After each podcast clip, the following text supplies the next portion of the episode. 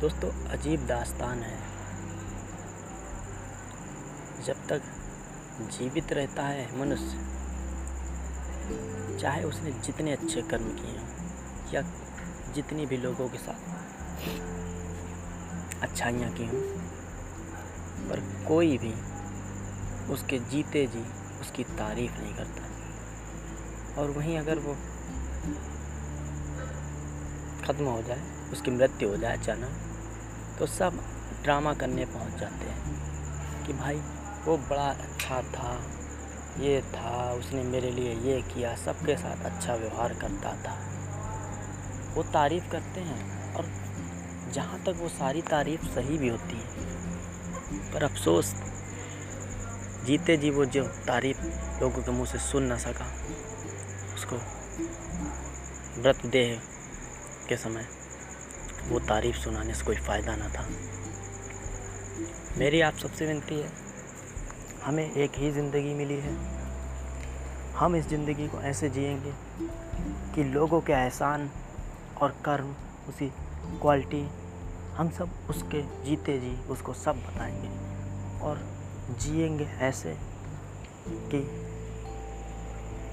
शायद हमारे लिए कल हो ना हो। मैं तो बस इतना चाहता हूँ। हम आज जिए हैं, आज जिएँगे, आज के लिए जिएँगे। और आप सब तो जानते ही होंगे, कल किसने देखा है।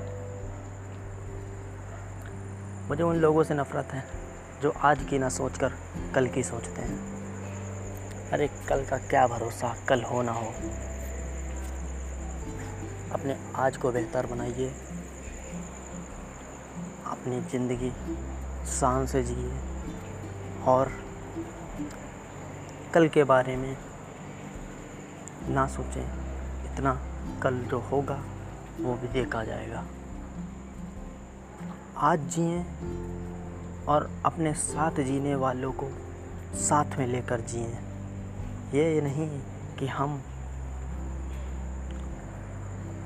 जीवन के सारे आनंद प्राप्त कर रहे हैं। और हमारा पड़ोसी या रिश्तेदार या भाई बहुत ही दुख में जी रहा है। और हम अपने कल को बेहतर करने के लिए पूंजी इकट्ठा कर रहे हैं। मेरी बात मानिए, वो पूंजी हमारे काम नहीं आएगी। वो आएगी हमारी आने वाली पीढ़ी के काम। और ये कैसी बात हुई? मतलब जो आज है, हम उसकी मदद नहीं कर रहे हैं, जो कल आने वाला हम उसके भविष्य के बारे में सोचते हैं।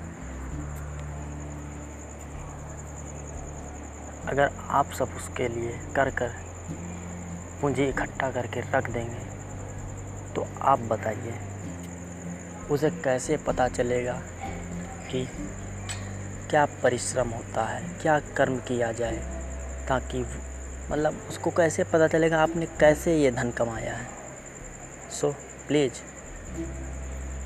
धन अपने आज के लिए कमाइए और हो सके तो अगर आपके पास ज़्यादा धन है तो उसको अपने संबंधी मित्रों के साथ शेयर कीजिए, ताकि उनकी लाइफ अच्छी हो और आपकी भी।